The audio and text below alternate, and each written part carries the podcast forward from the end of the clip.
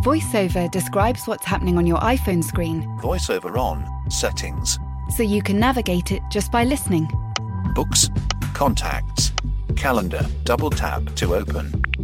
Breakfast with Anna from 10 to 11. And get on with your day. Accessibility. There's more to iPhone. Quality sleep is essential. That's why the Sleep Number Smart Bed is designed for your ever evolving sleep needs. Need a bed that's firmer or softer on either side? Helps you sleep at a comfortable temperature? Sleep Number Smart Beds let you individualize your comfort so you sleep better together. JD Power ranks Sleep Number number 1 in customer satisfaction with mattresses purchased in-store. And now, save 50% on the Sleep Number limited edition Smart Bed for a limited time. For JD Power 2023 award information, visit jdpower.com/awards. Only at a Sleep Number store or sleepnumber.com. Hello and welcome back to the Game Football Podcast from the Times. Today we ask: Are Chelsea the best team in Europe? Are Manchester City back to their best? Should Pochettino walk out of Paris? And if not, what would Valverde bring to Manchester United? And can the fan-led review change football? All of that and more on this episode of the Game.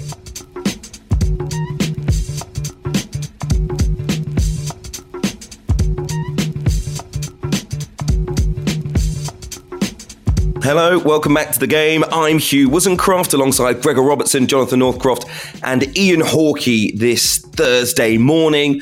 Um, loads for us to reflect on in terms of this week's Champions League football. We're not together in person, unfortunately. I am in Ancoats, a hipster no less, uh, in Manchester, having watched the game at the Etihad last night. But uh, we'll come to that a little bit later on. Just briefly, I want to start by mentioning Liverpool simply because it, we saw a fantastic goal from one of their squad players, Thiago, last night.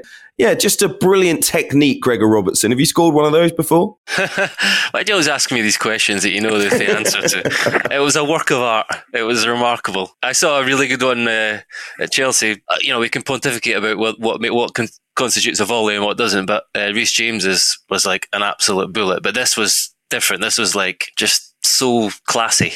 Did it bounce though? That's the question. Did it bounce? This is the one that football fans all over the world are pondering today. did it did it skim a blade of grass on the way through? Jonathan, what do you think? it was like um, it was like a sort of frisbee skimming on the top of the ocean, wasn't it? It was just a little little caress, and that that sort of the curved bounce or skim or whatever that it got was was majestic. He, he kind of it was almost like one of his passes, wasn't it? It was like a sort of 40 yard crossfield ball, but into the corner of the net. Absolutely beautiful. And Gregor, you just to confirm, you think it did bounce? I think so. Yeah. I mean, uh, I'm not sure how it could quite it could bob like that otherwise because it, it did kind of bob up and down like a skimming stone off the water. It was uh, it was it was just majestic. Back to the adjudication panel. What do you think, Ian? Did it bounce? I think it did bounce, um, and I, I, would say that normally uh, goals scored against that Porto goalkeeper Diogo Costa particularly by Liverpool, uh, sort of discounted because he has he always has a terrible game against them. But I think this time he was genuinely undone by something majestic, and, and he'll be relieved about that. Well, listen, that's Liverpool wrapped up. I just wanted to mention the goal because they have just I mean, they've destroyed their Champions League group. It was a, a, completely changed side, really, except for two of their key players, Salah and Mane, who managed to start the game. And Liverpool fans a little bit perplexed about that, but they, they made it through. So, um, yeah, everything bodes well, including a, a debut for youngster Tyler Morton in the midfield as well. Moving on to Manchester City, though, that game I mentioned at the Etihad Stadium, City finishing top of their group, coming from behind to beat Paris Saint Germain two goals to one it was a game for me of real quality, I have to say. Uh, Gregor, I'm going to start with you on this one. Do, do you think Manchester City are showing their worth as potential winners? Because personally, you always feel like they're, they're missing that extra 2% in this competition. I think this was this was kind of peak City. It was, you know, even without shorn of some of their best players, Grealish and and uh, De Bruyne and Foden all missing. They brought in new players, and it was and it, the kind of the same moving parts, the same exactly the same kind of wearing the opposition down with so many uh, passing movement from from side to side, stretching the stretching opponents, and the way that they played. You know, both the goals came from the same sort of inverted winger or fullback in swinging cross to the back post. That seems almost undefendable. I think it was a kind of a classic Pep Guardiola Manchester City performance in, in the way that they wore down the opposition. I think as well, you have to say, I was watching this thinking in the first half that PSG, they do very well to get so many men behind the ball. Obviously, there's a lot of discussion about the front three and how much work they do defensively, but they're a pretty formidable unit to break down. And City just wore them down and wore them down and wore them down and thoroughly deserved the win in the end, I thought. Yeah, I mean, that's the thing that I think left me scratching my head a little bit because they shouldn't, Paris Saint Germain, with the players that they have in their squad, really be a team that functions in that way. We shouldn't be talking about them being a tough team to break down. They should be able to come to Manchester City and have great possession and have these fantastic flowing moves and, and link play because there's absolutely no reason not to with the talent in their squad. But for me, on the night, and we'll get to Mauricio Pochettino's management in a bit, there was something wrong with their performance. For Manchester City, I thought they were brilliant in the first half, should have scored more goals. Uh, Riyad Mahrez terrorized the left back Mendes um, f- throughout the game until he was eventually substituted. But the goals, I mean, it was just, they were, I don't know. I don't know. I mean, the, the second goal that Manchester City scored, there was an overlap on both posts on either side of the pitch. How does that happen? Jonathan, talk to me. A lot of practice. It's re- repetition, isn't it? I mean, you, you know what Man City are going to do. Opposition analysts and coaches know what they're going to do. It's going to be a switch. I, I, I, you know, they're going to go down one side and they're going to score from the other, and they're going to time it in an immaculate way so that when when that ball is is played, they get the overload and they and they get it instantly. And it's so hard to defend against, even even though you know what's coming, because they're drilled. They they, they do it on repetition. The Kyle Walker run for the first goal. I mean, the timing of that was just unbelievable. The the Bernardo. I mean, the, the, the, technical quality of the touch inside to Je- Jesus was fabulous, but it's also the the timing of it you know his his timing and Jesus's timing just to be in those spots. It's it's it's geometric. It's it's it's it's beautiful. And I think we're seeing a lot of City players blossoming at the moment. Bernardo I mentioned you know he's back to what he was a couple of years ago. João Cancelo is probably after Mo Salah is probably the player of the year at the moment. I mean, he's, he's just got the full tool set when he when he when he addresses the ball. He can play any kind of pass, it would seem. Rodri's developed in, in, in extra ways this season. And then you've got someone like Walker who's, who's playing in sort of vintage fashion. And it's an amalgam of a team that's functioning beautifully, but also individuals that are still being developed and are, are being made to push on by the coach, but also the competition for, for places. And, you know, we'll, we'll, we'll, we'll come to, Manchester United will come to the sort of wider discussion. But when you see City play like they do, you realise the standards that you now need to, to be at. And, and you could say the same with Chelsea and Liverpool. You realise the standards that, that the really elite clubs are now setting individually and as teams. Sorry, when you asked that, though, did you mean how does that happen from a defensive point of view? From Paris Saint Germain, yeah, of course. I thought you, I thought you did, yeah. But I mean, again, this is a thing that's that's been discussed after the game. Expecting, are we really expecting Neymar or Mbappe to track Kyle Walker to the goal line uh, from a back, from a from a, to a back back post cross. Like this is unrealistic. no, it's that was not. it was very it's not, it's very not unrealistic to track him to like the penalty box. You well, know, it wasn't to the to, penalty to box. Back. It was it was in behind the fullback to basically the byline. That's why it's so hard to defend against. You know, I, I understand that, that it's true that PSG have a pretty unique problem in that they have three world class talents that they're trying to fit into a team, and it's really it's hamstrung them defensively. But that is a kind of a, passage of play that Manchester City do so so well time and time again, and it's very very hard to defend against. Uh, you know, League One or League Two wingers I played with alongside would not track a would not track a fullback that far beyond me as well as a full as a as a as a left back myself. That just doesn't happen. It's about communication more than anything. But it's just very, very hard to defend against. It was two on one all the time. It was two on one, and that is because you had three goal hangers at the other end of the pitch. That's that's all you can really describe it as. There were times when Mbappe and Neymar and Messi were just standing in the centre circle. It was uh, uh, with no effort whatsoever. To, I mean, even Messi. There was a point in time, and I I had to go to the game just to see him, but there was a player five yards from him, and he just stood still and the player just walked past him with the ball at his feet. It was like I actually said your your natural instinct as a footballer should be to go towards that ball and get goal side. Just a natural like by accident you should be tracking back there. Like it's five yards away from you. He just didn't move. And obviously, I'm not going to criticize him. He's the greatest player who ever lived. But, you know, you look at it, and for me, the moment that Paris Saint Germain went 1 0 up against the run of play, I was saying to my mate, right, go 3 5 2 now, play wing backs if you're Paris Saint Germain. Put three in the middle. You've got the bench for it. You can be more defensive. You've already got three defensive players in the middle of the park anyway. You had Herrera, Idrissa Gueye, and Paredes. So you didn't need really to change much to go 3 5 2. The issue is you're not allowed to substitute one of the front three, which is what you would have had to do. And it didn't seem, Pochettino just stood there with his hands in his pockets. It was like, I, I couldn't actually believe it. And we were both remarking this must be a directive from upon high. I mean, there's no way as a coach he wants his front three players to be out of the game completely because that's what they were. They just were not getting involved whatsoever.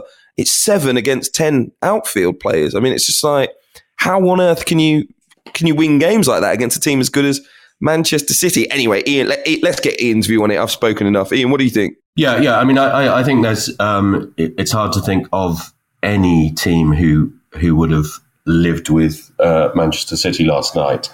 Um, but yeah, I mean, you're right about Paris Saint Germain's flaws, um, and and I, I, think there's a specific aspect to that. Yeah, yeah. I mean, I I think there probably is uh, an unspoken barrier to substituting one of the front three, especially in a match which was still quite close. But but they, there's also a, a real dependency on Mbappe.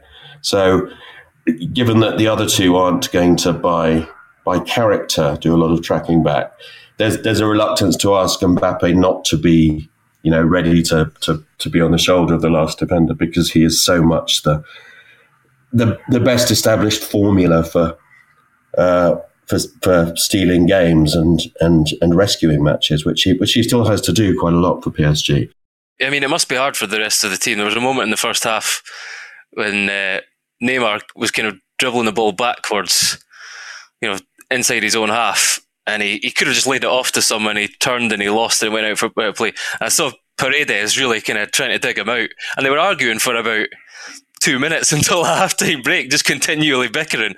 You're thinking, you know, these guys are not really team players, and the midfield, as you say, are set up basically to be the workhorses to provide a platform for them to go and shine, and it, it's not going to work against a team like Manchester City. So it must be hugely frustrating for for some of the rest of the team. I did think Manchester City were still fantastic. I think Ian's right. Any team would have struggled against them last night. The the quality, Jonathan, of the passing and the interplay was was there throughout. I, I just I, I, still watched them and think, especially when they went one 0 down, Mbappe had another great chance on the break in the first half that he put over the bar. That there is still a, fragility is probably the wrong word because it isn't as big as a fragility, but there are these moments that they they somehow get exposed. I think the fragility just comes from, and, we go we go back to it again and again. Uh, there is that lack of a of a, a bona fide goal scorer, finisher, number nine, all that sort of stuff. And, and that will leave them vulnerable. I mean, they, they, they, any team that is decent enough that can can ride their luck will get chances in any game. You know, and when I say decent enough, we're talking about the top quality teams. But yeah, I, I was watching that thinking City have dominated. They haven't taken any of the chances. Now, uh, you know, individual quality and, and so on has, has got the opposition a goal. If that was, if City are playing against Liverpool or Chelsea, they've got a problem. Or Bayern Munich, I think again PSG, there, there are flaws that City could unpick them. But yeah, that in this competition, because this is what where it differs from the the league. In this competition, that is their issue. It was their issue against Chelsea in the Champions League final, and we've seen it being their issue in, in, in previous years against a really, really good team who can ride the luck and withstand it a little bit and then score. City are going to face them, face those those issues, those those problems, and they don't have the plan B. They, they, they, they it's not like I don't know. It's not like maybe Tuchel could play without Lukaku and then bring him on. City don't even have that option. So we're going to come back to this. And, and the fascinating thing about the Champions League, I think it is going to come down to the three English teams and Bayern Munich. It will be, for City's point of view, you know, they're going to have to get past at least one of their big domestic rivals, I think, to win the competition. And that's my question mark. Will they be able to do that? There is more for us to discuss in the Champions League. I'm going to I'm going to go to Chelsea next. I think before we get to Manchester United, which is is more I think than about just what happened uh, in the game this week. Chelsea hammering Juventus four 0 at Stamford Bridge to go level on points with the Italians in Group H and top with one game to go, of course, leading the head to head after that big victory. Ian, do you, do you think it was a complete performance from Chelsea? Uh, yeah, fairly complete and, and, and, and quite a statement because, uh, uh, I mean, this is, this is quite an ordinary Juventus by, by modern standards, but, but, you know, to sweep them away like that, especially, you know, having, having lost earlier in the group to Juventus. Yeah, I mean, the, the thing that would, would stop me saying it was absolutely complete is that, that you know, we know that Chelsea can improve on that at least on paper. You know, with a with a formidable centre forward to come back. But uh, yeah, I mean, it was it was very very heartening for Chelsea, Chelsea's manager, um, and also I suppose in in a sense Chelsea the institution because because of all the foregrounding of the the homegrown academy players, which you know historically was a was a gripe about the way Chelsea operated, but uh, to see so many of them flourishing in in such a prestigious game and such an emphatic win, yeah, it was you know would have been appreciated behind the scenes too. Are they favourites in European competition for you, Gregor? Are they favourites in domestic competition too? They're certainly one of two or three favourites. I mean, that's not going to be huge. Are they the favourites? Are they the favourites? Are they the favourites?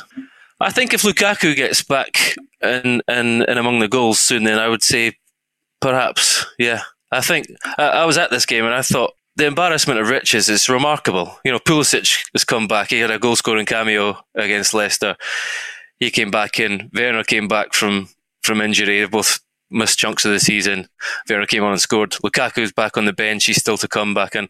But since Lukaku's been since his injury in mid October against Malmo, I think seven and a half games. They scored 22 goals in that time since he's been in, out injured. He was the hundred million pound signing that was supposed to lead the line.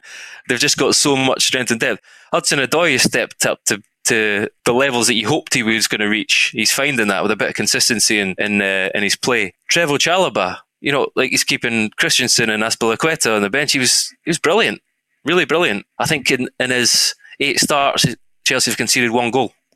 And you know, there was the whole thing as well, and that's Tuchel's first 50 games. No manager has conceded fewer goals. It's 24 goals in his first 50 games, which beat Mourinho's record the season that Chelsea got conceded only 15 goals in the league in 2004-5. So it's ominously good. it, is, it is ominously good. Mason Mount was on the bench. Loftus Cheek coming on. You know, they ended with five players from the academies. There's so much so much for Chelsea fans to be excited about just now. And as I say, Lukaku still to return. Jonathan, do you agree? Favourites domestically, European as well? I think that Liverpool team's going to win something this year, either the Champions League or the league. It's they're, they're at the peak. That, that the front three and and Van Dijk. I just think that they've got one of those titles. But overall, I think Chelsea are looking like the best team. So, you know, Gregor mentioned the the depth. I mean, they bring on Saul Niguez and and you almost fall off your seat. You've forgotten he's even there. And yeah. it's Saul, blood blimey. You know, Ross Barkley's sitting there, not not even getting involved. As he's not even the twenty third choice player now anymore. It's it's incredible how Tuchel not only has this armory of of players, but seems to be able to keep them all motivated. You know, that was a Alex Ferguson trick, being able to slot people in and, and, and they play at maximum motivation. And how he's got Hudson Odoi, for example, or Loftus Cheek, how he's got them to accept being down the pecking order, and then when they come in, they play with such appetite and positivity, and with the sense that if they do well enough, they get to stay in the team. That's a real management trick. That's that, that that's sensational.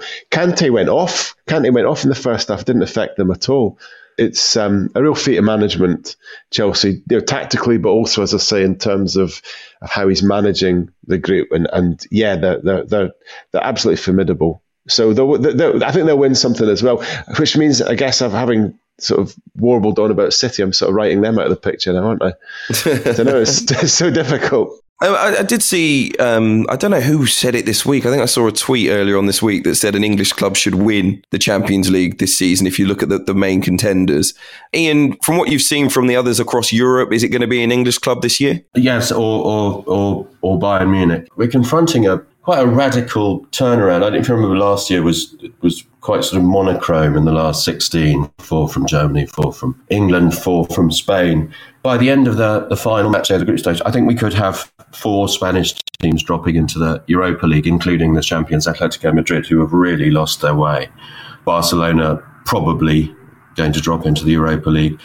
Villarreal, who were made a mess of things against Manchester United, uh, may well go the same way. Sevilla in trouble. So, so from from an English point of view, where all four teams are going to uh, well have cruised into the next phase, um, it, the landscape looks quite different, and and it looks uh, you know the one the one significant mountain on it is is Bayern Munich because Dortmund are out, Leipzig are out.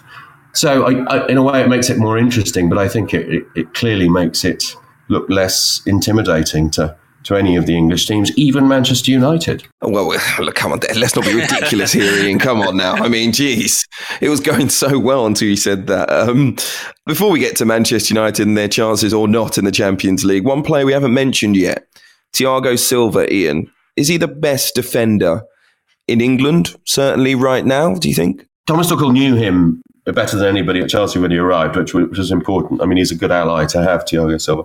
And, and clearly, uh, the system that Chelsea play suits him and brings out the best in him.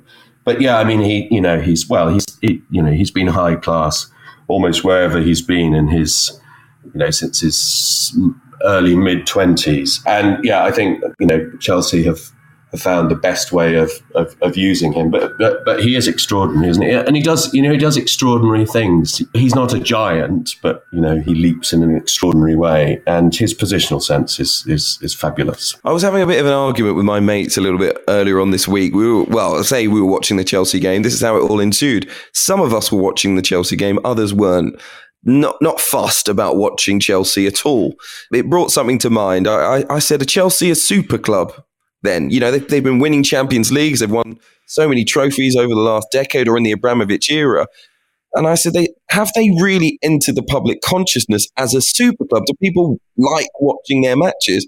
Do people have any sort of affinity? I mean, look, let's put it this way. You know, Manchester City have brought in loads of money as well, but you, you seem to enjoy watching their games a little more. They're, they're so good that you, you would tune in as a neutral, I think, to, to watch City, even though they they might not be a super club either. But it's one of those where people sort of say, "Oh, Chelsea, yeah, they're probably going to win, not bothered, not bothered," and and and it, and it started a bigger debate. And I wondered what, what you think about it, Jonathan. Are, are they a super club yet? Oh, I, th- I, th- I, think they. I mean, they're.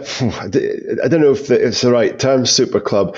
I mean, they're one of the powerhouses of football. They're somebody described them as a as a football as a factory. You know, they've probably got the best youth system in Europe now, probably, um, and they've arguably had the best transfer record policy over the last five to 10 years, doing things in their own merry, unique way. And now they've got a team. I mean, I tune in to watch that Chelsea team any day of the week, just as much as I would tune in to watch the City team. They're an absolute joy to watch.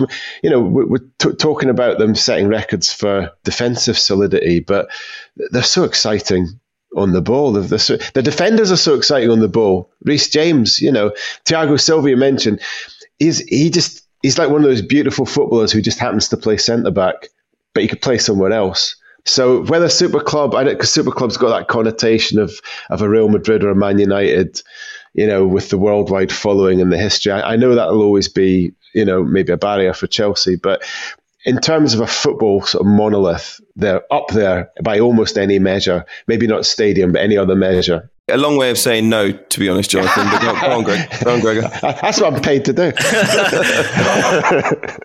I think they're great to watch. The way they have the, the kind of the double number tens and the wing backs push so high, and how kind of relentless they are as well the way that Jorginho just keeps them kind of, you know, the metronome in the middle, keeps them ticking over, keep them ticking over, ticking over.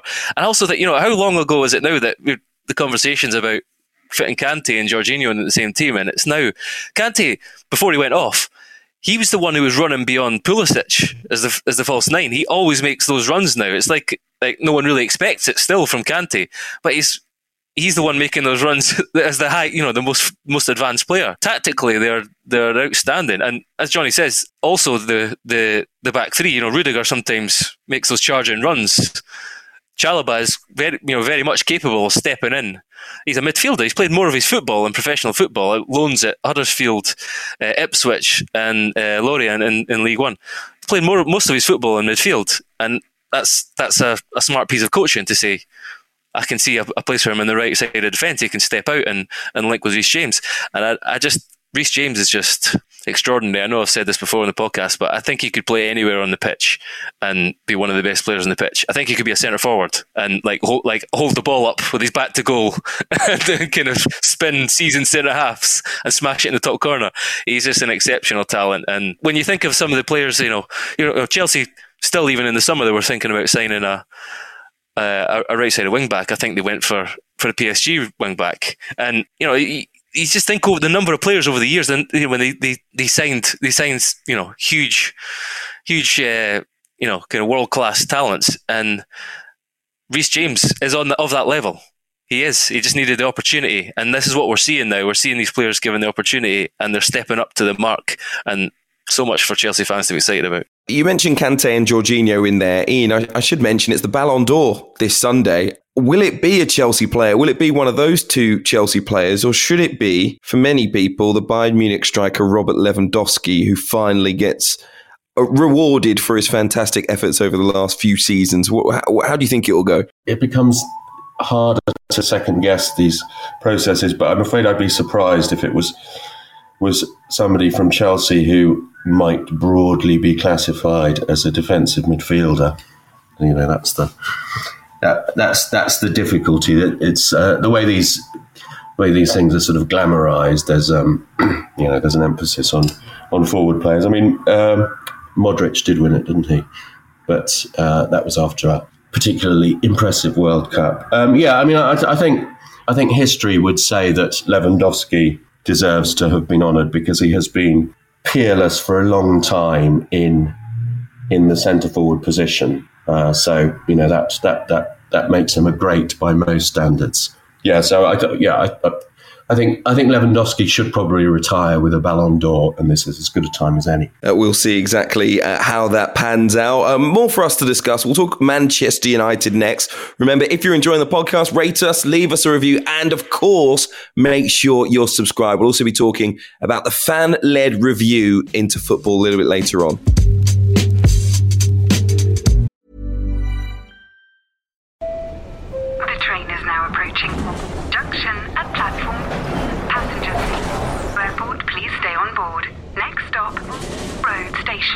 iOS helps you control which apps you share your exact location with. There's more to iPhone. Many of us have those stubborn pounds that seem impossible to lose, no matter how good we eat or how hard we work out. My solution is PlushCare. PlushCare is a leading telehealth provider with doctors who are there for you day and night to partner with you in your weight loss journey. They can prescribe FDA-approved weight loss medications like Wegovy and Zepbound for those who qualify. Plus, they accept most insurance plans. To get started, visit plushcare.com slash weight loss. That's plushcare.com slash weight loss. Quality sleep is essential. That's why the Sleep Number smart bed is designed for your ever-evolving sleep needs. Need a bed that's firmer or softer on either side? Helps you sleep at a comfortable temperature? Sleep Number smart beds let you individualize your comfort so you sleep better together. JD Power ranks Sleep Number number 1 in customer satisfaction with mattresses purchased in-store. And now, save 50% on the Sleep Number limited edition Smart Bed for a limited time. For JD Power 2023 award information, visit jdpower.com/awards. Only at a Sleep Number store or sleepnumber.com. Let's talk Manchester United next because there are a number of things on the agenda. Michael Carrick's first game as caretaker was an important 2 0 win over Villarreal. It means Manchester United qualify for the knockout stages of the Champions League. Cristiano Ronaldo with a clever opener. Jadon Sancho sealed victory with his first goal for the club. Bruno Fernandes and Marcus Rashford were dropped by Carrick. There were starts for Telles van de Beek and Martial. Ian, what did you see in the first match under Carrick? It might be half of his reign, to be honest. He might be replaced after the weekend. Was it evolution? Was it revolution? What did you think? The pattern of Manchester United's Champions League games is is fairly well established, isn't it? That uh, they live on the edge for a bit and then and then steal it at the end. So in that sense, he just carried on as normal, which uh, which you know which works, and they're through. But but you know there, there were encouraging things. I, I guess Sancho, as much as anything, Sancho's freedom, relish, um, and effectiveness. Uh, was a plus. Uh, some of his other selections uh, less convincing, Martial particularly. But you know, I guess in a sense, a, a, weight has been lifted, hasn't it, on everyone at the club, including the players. And Carrick came through a very, very difficult situation quite well with the result required. And this, you know, they're through, which is which is the main thing, which is the the main thing for the people who deal with the finances at the club. And and now I guess we just wait for them to think of various different synonyms for caretaker, interim, bridge manager, transitional executive boss. and what did you think of the transitional executive then and his team, uh, Jonathan, Michael Carrick there? yeah, it, I mean, it was it was like a, a early days Ole Gunnar Solskjaer performance in some ways, wasn't it? He, he, went back to basics. He kept it tight. Um, I think maybe the, the, the, from a kind of tactical point of view, the, the, the thing I noticed that, that probably was a bit different was that there was a bit more um, emphasis, structure, coordination in the press they lined up in a very specific way, which is maybe it's why van de Beek started when the opposition had the ball and were trying to play out. There did seem to be some work that had gone on. They were trying to press higher up and they were trying to press as a five. And it did work up to a point, and Fred came into his own in the second half um, when Villarreal made a couple of mistakes and, and, and won the ball. The unburdening of Sancho mentally was a was a big thing. You'd have to sit down with him and try and work out whether there's a problem there under Solskjaer, what it was before, whether he just felt, you know, kind of burdened by the the, the whole um, United trough. He just played more like the Jadon Sancho that, that we watched on our screens playing for Dortmund with, with, with a bit of freedom and, and better on the right. That goal will do him a lot of good. And uh, I, I guess little things like the the forward pass that McTominay made um, in the run up to that goal, a sort of Carrick esque sort of slide rule forward ball rather than a sideways ball. I don't know if that's coincidence or if that's something that Carrick might have worked on as well or, or, or, tried to encourage. That's very necessary for United to, to stop playing quite so square in the in the middle of the park. But I just think we'd be we'd be daft to read too much into one game. You get a new manager bounce or an old manager has gone bounce, whatever you want to call it. Anyway, so I think we need to see a little bit more. Only other thing is, you know, Carrick clearly, and I think you get this advantage when you have ex players. He can he can handle the spotlight. He can handle the environment. You know, we we we we learned that about him. Very calm and composed the way he went about his business. But yeah, United have been here before. They shouldn't read anything too deeply into one game. Gregor, were the, were the players more free? The likes of Jadon Sancho happier, maybe? I don't know if he was more. They were more free. I think. Well, yeah, the fact that Sancho has played wide in the right, he's often had to play on the left. I think that's very important. It's his best position. Getting the most from him is going to be huge. He was, he's a, a, a wonderful talent. Someone who, because we've not seen the best of him on these shores, it's kind of there's still a strange relationship. It feels with the the British public and Jadon Sancho, and he's you know he's not really flourished for England yet either, I don't think, but he's a remarkable talent. So, yeah, absolutely, getting him a song from him this season is going to be huge. Um, I also just think you know leaving out Fernandes was was quite was quite bold. I agree with Johnny. I don't think we can read a great deal into this. I just think the fact that you saw definitely a little bit more in terms of Manchester United's pressing from the front, and that they got that all important win. You know, if they, if they lost this game, then you know, it just send the club into an even greater tail, tailspin. And as you say, the even more synonyms for the for the caretaker would be starting to emerge. I think from from Ian Hawkey. Manchester United do go to Chelsea uh, next in the Premier League. Do you give them any chance, Gregor? Not having seen Chelsea and how how relentless they were the other night against Juventus. So I mean, I, I can't see Manchester United, particularly how weak they're going to be defensively. You know, no Maguire, no Varane, probably Eric Bailly to come in there. Luke Shaw might be missing. It seems like he has a concussion issue. Yeah, I mean, not that that would be a hindrance, but. Yeah. well, no, I mean the reality is there's a gulf between those those two clubs now those two teams, and there's quite a lot of ground to make up for Manchester United between between them and Chelsea. And that part of that's to do with with the way they're coached, and part of it is to do with big weaknesses in their team, and particularly as I say at the back. So uh, no, I don't really give Manchester United much chance. I'm afraid. Jonathan, do you? Not overall. No, um, that's they they they they they would be lucky to. They, you know, you, yes, a few random things could happen. I suppose they could get they could get to a final, but I, I, don't I don't really think so. They'd just be this is an improvement for United to be to be in the in the last sixteen. Let's face it, they avoid the Thursday nights. Uh, what happens if Carrick beats Chelsea three 0 Does he get the job? Michael's at the wheel. Um, no. Uh, I think with this whole United interim thing, I know it's funny. It's it, it is funny. It's it, there is you know ridiculously corporate club at times, and the whole interim interim thing is plays into that. But I do think the general principle of taking their time, of going to the end of the season, uh, and getting the right person, I do think that's the right the right thing. I do think that's the right one. I guess the question mark is could could they not just let Carrick do it to the end of the season? There's also a logic in having the interim. Chelsea have done that. I think this might be a case of presentation. You know, if, if United had just sort of kept quiet and then installed their own Guus Hiddink and said this guy's here at the end of the season, we might have just accepted it and gone, this, this is fine. You know, it's it, it's a presentational issue, but the principle of let's, you know, they've got to get this next appointment right and it's logical that that'll have to be in the summer. And they then need to find a way to get the end of the season and maybe to give Michael Carrick that responsibility is too much. I actually don't have a problem with the principle, but I think they've tied themselves in knots with that statement. Ian, then let's talk about some of the um, possible names that could come in. Um, reflecting on the fact, firstly, that, that Jonathan thinks it is a good idea to have an interim. Could it be Michael Carrick? or Ernesto Valverde, who's been um, reported in the newspapers as having been spoken to in that interim role, the former Bilbao and Villarreal and Barcelona boss. Would he be a good choice? Yes, he's he's an ex- a very very able and somewhat underrated manager. The, the, the issue here uh, with uh, interim, and, and, if I've got the term wrong, you'll have to correct me.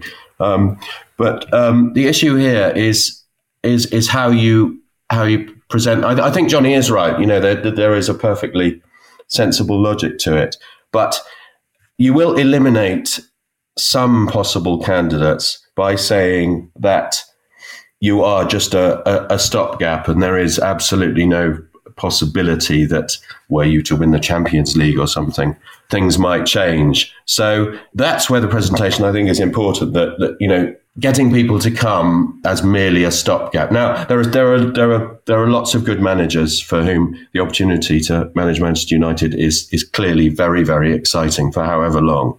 Um, there are lots of good managers who. Uh, want to have their names mentioned around this job as well, just to remind people that they're out there. So I think there's a little bit of this going on. I'm not saying that that's the case with Valverde at all. If Mauricio Pochettino is is the the ultimate the, the top guy on the wish list, which seems to be the case, to tell somebody who has won the Spanish league twice and has a, a you know a long back catalogue of great success that he is keeping the seat warm for somebody who has won very little is it's a difficult thing to present. But but I, you know Valverde is extremely able. You know the, the the one deficit is that he hasn't worked in the Premier League and in England, but uh, you know he's he's he's a very very astute coach and and be a very good public face of Manchester United. What are his teams like? If it is to be him appointed in the next few days, what would the Manchester United fans expect from a Valverde side? Um, they, they would expect them to be uh, well organised, but but also you know have some pizzazz. Valverde played under Johan Cruyff, which is you know a badge that you're required to wear if you're you're going to be a Barcelona manager, which he was. Yeah, yeah, he's attacking, enterprising, uh, likes teams with with width. Uh, the, you know, the, the the big question mark, and especially you know through a through an English lens, is that um, you know he oversaw some some collapses, some late collapses in in the later stages of the Champions League with Barcelona. So there was, you know, there were there were questions about, you know, killer instinct and and proper preparation. The Barcelona who were undone by by Liverpool, for instance, in that astonishing uh, semi-final. So um, you know that's that's these are these are episodes that maybe count against him. But um, but overall, you know, he's he's he's very worldly, and and his football principles are are you know absolutely to be to be admired and to, and and and should excite uh, the next club he works for. Mauricio Pochettino, after that defeat uh, at the Etihad, reminded reporters once again that he is happy uh, at Paris Saint Germain. Reports are that the club wouldn't let him leave mid season anyway. Should United be waiting for Pochettino? And, and would it be good for Pochettino to, to wait until the summer and possibly allow Manchester United to look elsewhere? Ian, what do you think? I think to walk out of Paris Saint Germain would be quite a difficult and potentially damaging thing to do for for Pochettino. Uh, you know, this is he is going to to win trophies, which is um, you know which is what he his his CV needs. His, his, you know his CV needs a league, which um you know it's, it's more or less wrapped up already there. And I, and I, you know I just I think I think there's you know there's a sense of professional pride as well. You know he's uh, he needs to see through a full season. And, and I still think, and something would have to go badly wrong for for them to to do to him what they did to Thomas Tuchel you know, more or less a year ago, firing him mid-season. So yeah, I think that's an unlikely unlikely scenario. I, th- I think for for for Pochettino's own sake, um, he he will last the season at PSG. Gregor, what do you think? Should Pochettino be you know looking for the exit door at PSG? Is the Manchester United job going to be that desirable for him? Everything Ian's saying is true. It, the kind of lust for silverware is going to be pretty strong, and it's and it's it's there and waiting for him. And at the end of the season, and no matter what we're saying about the difficulties he has in marshalling that team with those three world class, you know, superstars in attack, it's a challenge you'll want to try and kind of overcome and think if you can harness their their talents properly and and provide a decent enough foundation, then they've still got a chance in, in Europe. So it would be pretty remarkable for him to for him to leave that just now or midway through the season. And for what with Manchester United just now, you know, I think there's still there's still a lot to get in in shape uh, between now and the end of uh, end of the season in terms of you know the, probably the structure of the football club above him.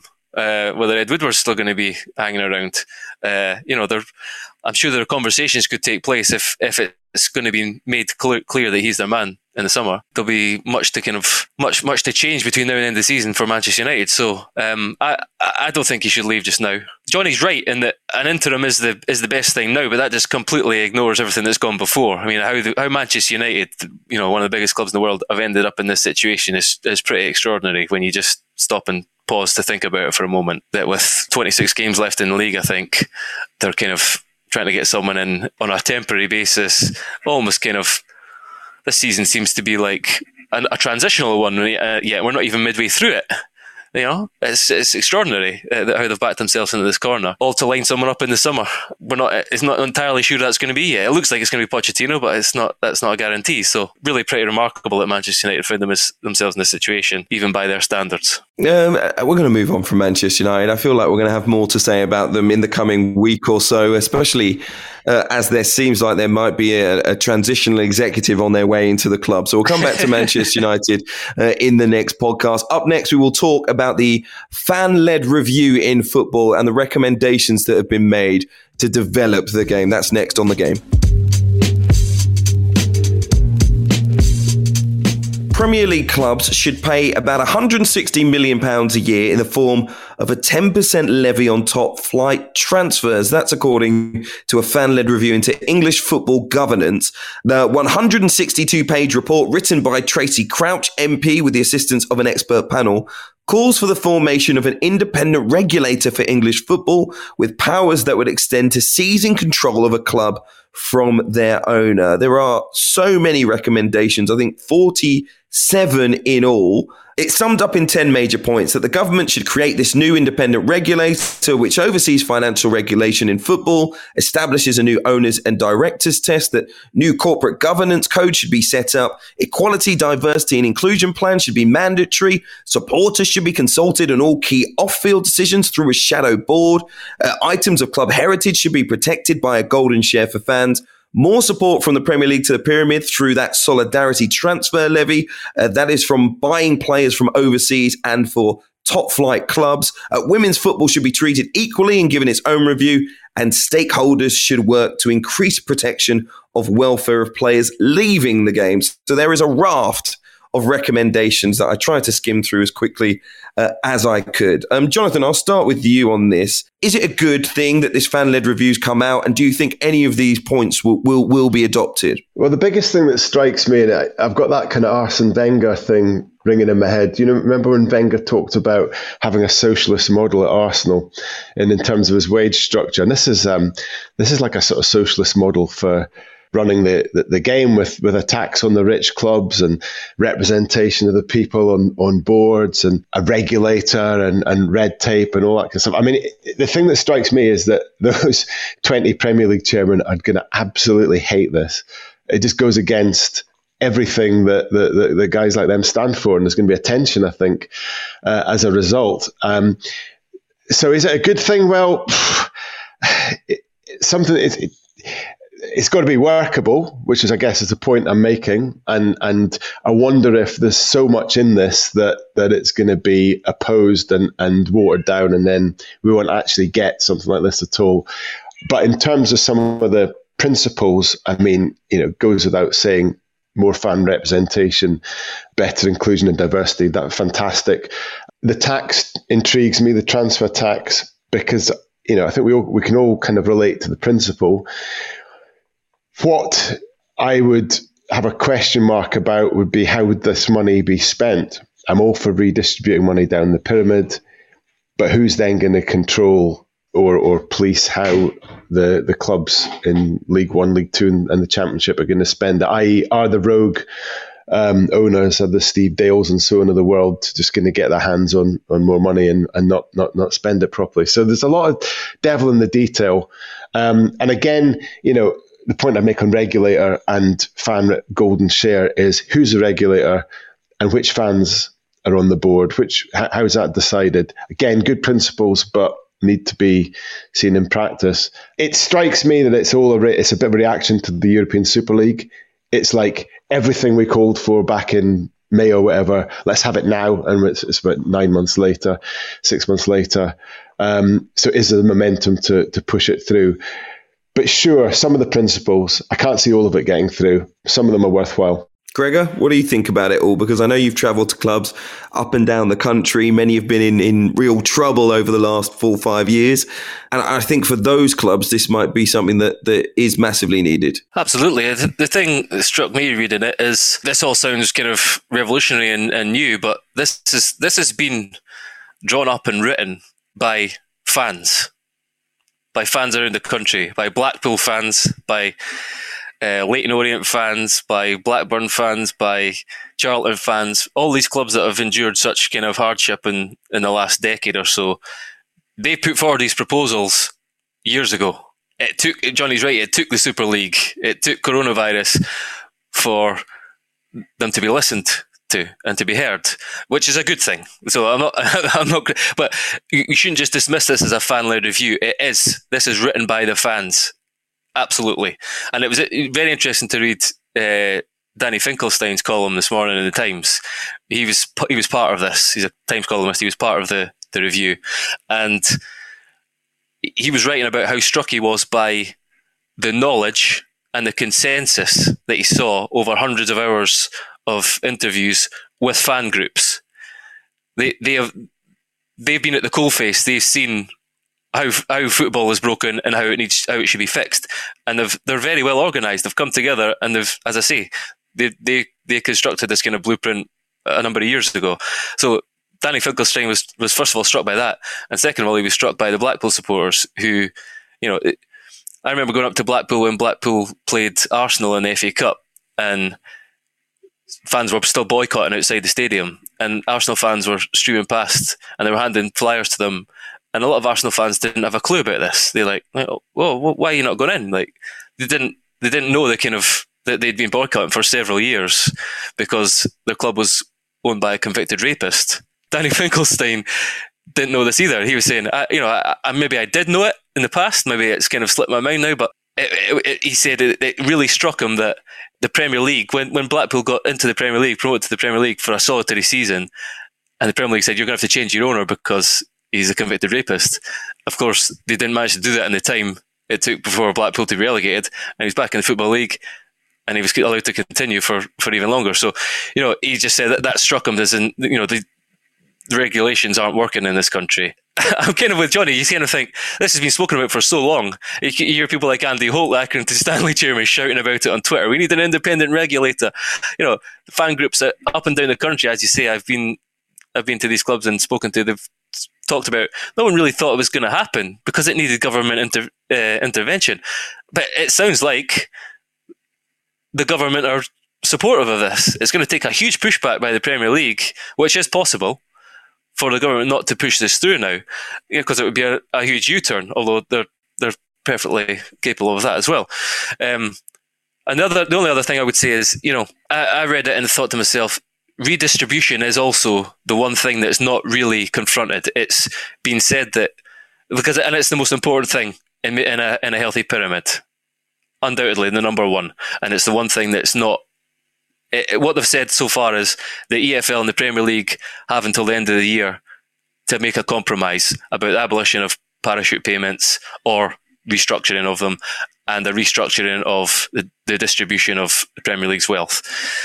And if they don't do it, then the independent regular regulator would step in and, and look to, you know, possibly there'd be another review about how best that would be structured. That's the most important thing of all of it because the gulf between the Premier League and the Championship in particular is what puts the strain on all, all these football clubs and is what attracts the wrong kind of people as owners in the first place. And without fixing that, I'm not, I'm not, I'm not entirely sure. Um, look, the, the, having more, more scrutiny of the people who are coming to own clubs, having, and, and also not just once they're an owner parking the bus they can be, you know, they, they can they can check their books on a regular basis. It also struck me, you think, how how would Derby County, for instance, have avoided being in this situation now? Because there's also no talk about you know cost control protocols, but they have the, the an independent regulator would have the ability to look at Derby's books, and they would have been able to do that two years ago and say, look, hey, you're spending far too much money here. You're going to have to you're going to have to change that. You're going to have to inject some cash, or you're going to have to reduce your wage bill. And if they don't do it, then they have the power to penalise them. And if they don't do that, they have the power eventually, before Derby reach administration, to uh, enforce administrators, perhaps without the punishment that follows it. You know, so th- this is this is this is all this is all a far better world that we're we're envisaging in front of us um, because it, it doesn't endanger football clubs or it protects them more. Scale of one to ten, how hopeful are you that this will work out? I think there's enough will behind it now, and I think. Ah, but you, you miss a major point here, Gregor. The people with the most money in the game are the, are the probably the ones that are going to be least behind it, and it's it's my experience of life that the people with the most money and the most power usually get their way. But you know, that's just me being cynical. Ian, what what do you think about this? It's very, very broad. There, there's that you know there are many aspects to it. Some of which I think there will be unanimous support for. I think anything that that curtails predatory carpet bagging owners is, is clearly to be welcomed. Now, I, I, think I think you know the Premier League voice will be. Uh, yes, yes, you know we, we want to avoid that as long as it's, uh, dealing with people in the EFL. I, we don't want any restrictions on people with a lot of money who might be interested in investing in the in the Premier League. I, mean, I think you know the, the way the the way some of the aspects of this will probably go is that there will be a lot of to and fro between the Premier League and and and government, and the Premier League will say, "Well, hang on, just don't do anything that that uh, restricts the success of one of you know one of your your greatest exports. In other words, don't turn us into to Germany because you know people don't watch the Bundesliga as much as they watch the Premier League around the world, and that's because there's greater regulation on on what German clubs can do in terms of spending, and and and that comes from fan veto power.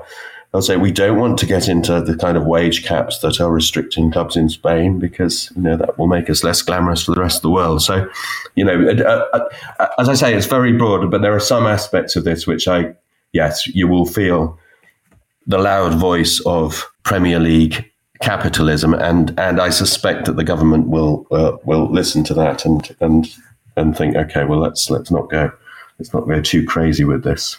I think they already have, though. I think you know that, that's why there is no talk of a salary cap. Tracy Crouch was saying if UEFA wanted to broach that and make it work, then then yes, but we're not going to we're not going to make the Premier League uncompetitive on a kind of European uh, stage. The other thing is the Premier League don't have to give up much more money; they just have to redistribute it differently. You're talking about the 160 pounds, uh, sorry, 160 million pounds as a as a levy on transfer fees. That's still less than they pay to three to, to, to, to a handful of clubs in the championship in parachute payments. They pay two hundred and fifty million pounds annually to a handful of clubs in the championship. They just need to spread that out more evenly and up it a little bit, I think, so it feeds its way down through the pyramid. And if you're having a levy, Johnny's right. Make it very specific what it's for. Make it for grassroots football. They don't, you don't have to have a transfer levy to spread to the rest of the, the pyramid. You spread that, you know, build facilities with that. You've got to have structure in place where the money that they're distributing is done, is done so more evenly. That's all this is. And it's not really saying give us more money, Premier League. It's just saying we need to spread it more fairly so it's not completely skewing the balance of of uh, of competition in in the leagues below you. So I, I wouldn't be too scared of the Premier League. The biggest thing you'd be scared about is ultimately they're ceding they're ceding power and control. It's no longer a, a members club in the EFL and the Premier League to direct the travel, uh, the course of travel that's the biggest thing, but it's also the the most important thing, along with the redistribution. If I was Alyson Rudd, I'd ask our producer John to play us out with uh, with Wu Tang Clan Cream, um, but um, but we'll see if he can fit that in. um, Jonathan Northcroft, Gregor Robertson, Ian Hawkey, thank you for being with me for the past hour or so.